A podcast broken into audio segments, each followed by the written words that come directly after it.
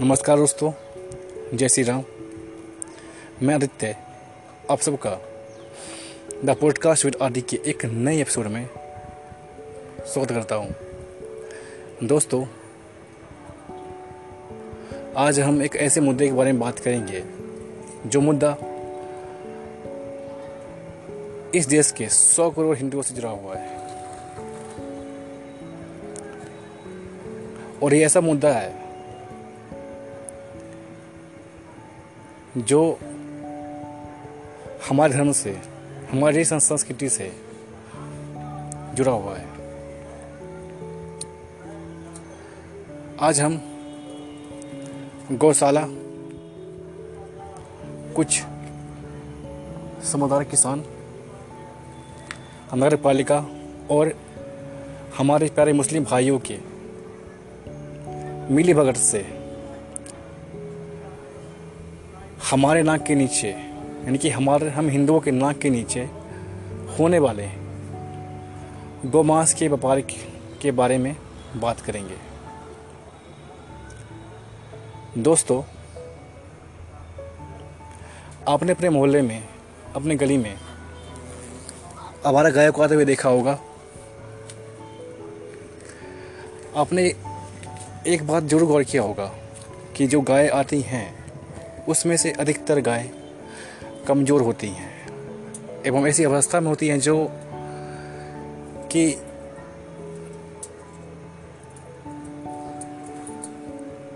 उनकी मृत्यु कब हो जाए, इस बारे में कुछ कहा नहीं जा सकता। उनकी उनकी अवस्था बहुत ही ज़्यादा ख़राब होती है। और डेली किसी ना किसी गाय की ऐसी अवस्था होती ही होती है। आपने गौर किया होगा। आज जिस गाय को आप स्वस्थ दिख रहे हैं, अगले कुछ दिनों के अंदर ही उसकी हालत खराब हो जाती है। और सवाल तो यहाँ पैदा होता है कि इतने अधिक मात्रा में गाय दिल्ली ऐसे शहरों में आती कहाँ से है?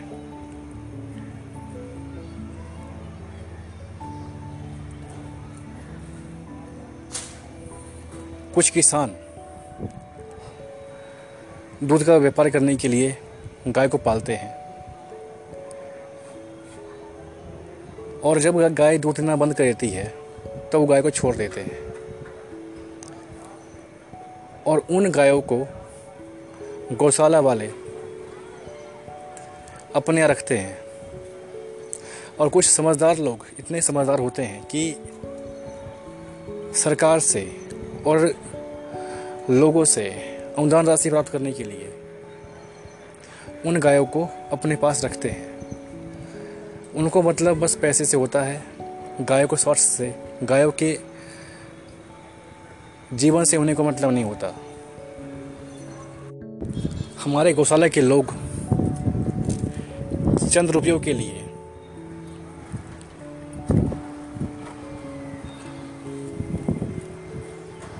गायों को खाना नहीं देते हैं, यानी कि उनका पालन पोषण नहीं करते हैं। जिस काम के लिए उनको पैसे मिलता है, वो उस काम को नहीं करते हैं। और वो लोग गाय को ऐसे ही छोड़ देते हैं। और ये हर एक गौशाला में नहीं होता है। कुछ ऐसे गौशाला के लोग हैं जो ऐसा करते हैं। वो गायों को ऐसे छोड़ देते हैं। और आप तो जानते ही हैं कि गायों को पालने में कितना पावर मिलना पड़ता है। मतलब कि उनका आहार, यानी वो जो खाती हैं, वो तो है नहीं कि उनका एक रोटी से या दस रोटी से पेट भर जाए। वो वो भूखी रहती हैं। उन गायों को जितनी मात्रा में आहार की आवश्यकता होती है, उतनी मात्रा में उनको आहार मिल नहीं पाता। और एक दिन ऐसा समय आता है कि उनकी स्थिति बद से बदतर हो जाती है। और उनकी मृत्यु हो जाती है। और उनकी मृत्यु के पश्चात नगर पालिका के लोग उन गायों को, यानी उन मरे हुए गायों के सबको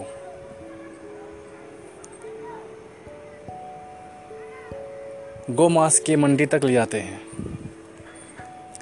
और हमारे प्यारे मुस्लिम भाई उस मांस को खरीद कर अपने घर लाते हैं।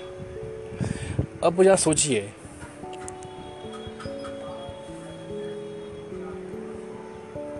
हर हर दिन किसी न किसी गाय की ऐसी अवस्था होती ही होती है। ऐसा क्यों होता है? भूख एक अकेले वजह नहीं है। कहीं ऐसा तो नहीं?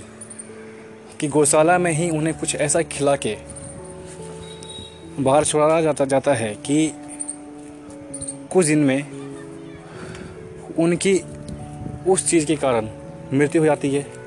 मतलब कि कुछ ऐसा कुछ ऐसा दवाई या कुछ ऐसा चीज़ जो खाने के साथ मिलाकर उन गायों को गौशाला में ही दिया जाए। और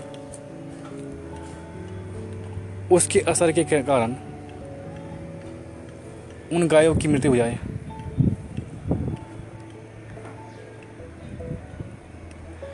जो लोग अपने फ़ायदे के लिए, अपने कुछ रुपए बचाने के लिए गायों का चारा नहीं नहीं खरीद सकते हैं, गायों के लिए खाना नहीं खरीद सकते हैं तो क्या वो ऐसा नहीं कर सकते? राजस्थान में, हरियाणा में, हर जगह कभी न कभी ऐसा केस ज़रूर आया है, जिसमें गौशाला के लोगों ने गायों को सही से खाना नहीं दिया और भूख के कारण उनकी मृत्यु हो गई। और ऐसा हर हर दिन ऐसा न्यूज़ आता ही आता है। तो हम, क्या हम कह सकते हैं कि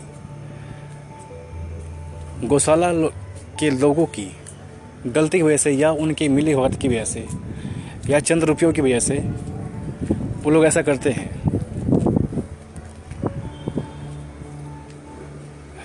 क्या पता ऐसा होता हो कि गौशाला के लोग जानबूझकर गाय को छोड़ते हों और उन्हें कुछ खिलाकर छोड़ते हों ताकि उनकी मृत्यु हो जाए। और नगर पालिका के लोग उनके सबको मंडी तक पहुँचा दें। ये एक ऐसा मुद्दा है दोस्तों जो बहुत ही सेंसिटिव है। इनकी हमारे धर्म से जुड़ा हुआ है।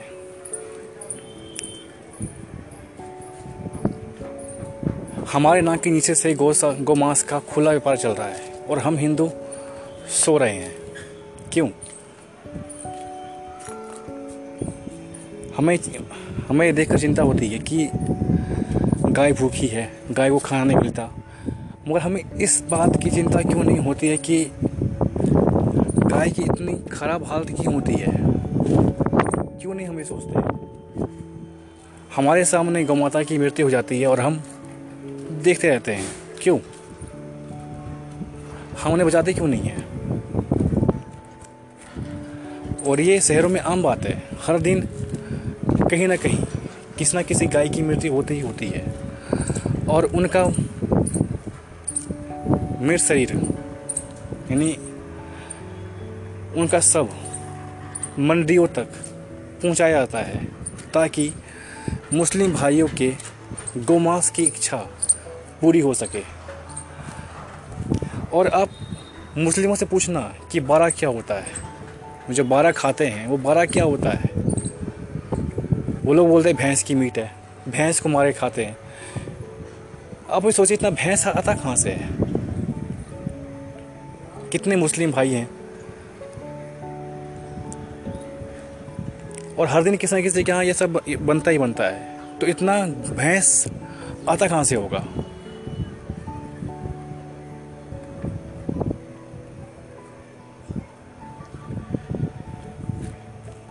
जो बारह होता है यही गौमांस होता है। ठीक है। तो कृपा करके इस बात पे विचार कीजिए, रिसर्च कीजिए, और इसके तहत तक पहुँचने का प्रयास कीजिए।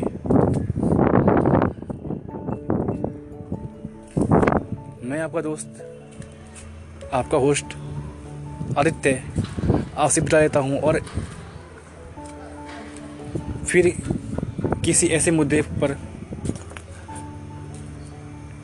अपना विचार रखूँगा जो हमारे समाज से, हमारे धर्म से जुड़ा हो। धन्यवाद। जय श्री राम।